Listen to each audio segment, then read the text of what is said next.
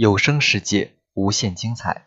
大家好，这里是济宁医学院校园之声广播台，我是今天的主播王博。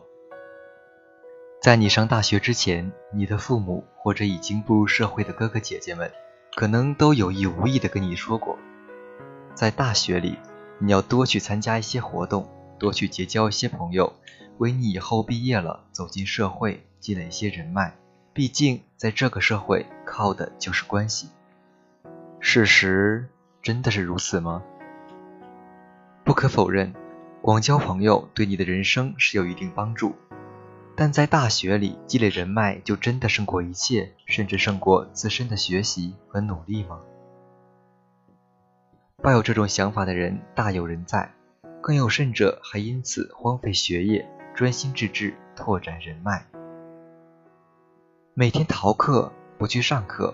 就为了去参加那些可以拓展人脉的活动，一学期下来，班上的同学和任课老师没见过他们几面，自以为交了几个知心好友就可以平步青云，今后的人生一马平川。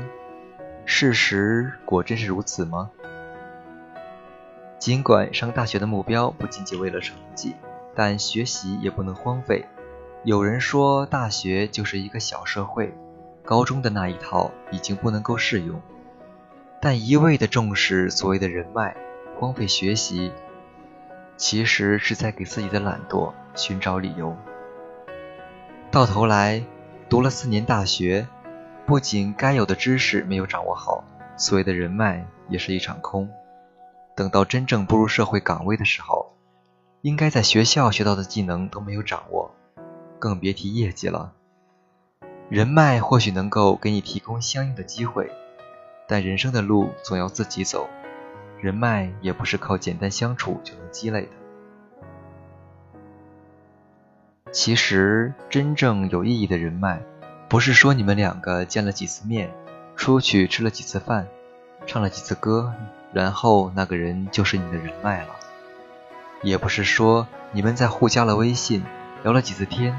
在朋友圈相互点了几个赞，然后那个人就是你的人脉了。倘若这么肤浅的交往就可以交到患难与共的朋友，那你未免把社会看得太简单了。真正意义上的人脉是建立在等价交换的基础上的，你和对方都站在同等的高度上，能互相为对方提供对等的资源帮助和支持。而不是只你单方面的索取，他只单方面的付出。因此，你想要得到怎样的人脉资源，你首先就要自己成为那样的人。不说绝对一样，起码不能差太多。换句话说，就是首先你得成为自己的人脉，然后你才能成为别人的人脉，也能让别人成为你的人脉。中国自古以来就注重修身养德，想让朋友欣赏你、信任你，首先你要有足够的魅力，让朋友喜欢你。这种魅力不仅限于外貌长相，更在于内在的修养。通过你的言辞谈吐和日常习惯表现出来。一个言谈得体、有独立思想、精神思想丰富的人，是会自动散发光芒的。想要拥有这种魅力。就需要我们能够静下心来思考，时常审视自己，思考自己的人生。所以在大学里，最重要的还是自身的修炼。唯有通过自身的努力和学习，你才能达到与之相匹配的高度，才能得到你想要的人脉。因此，作为当代大学生，我们不要过多的受“学习无用论”和“人脉重要论”的影响。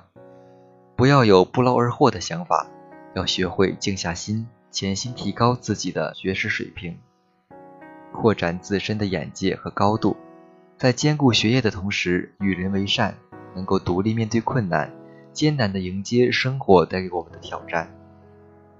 带一份赤诚之心，一步一个脚印，踏踏实实的去努力去学习，心怀云彩，不负韶华，不忘初心。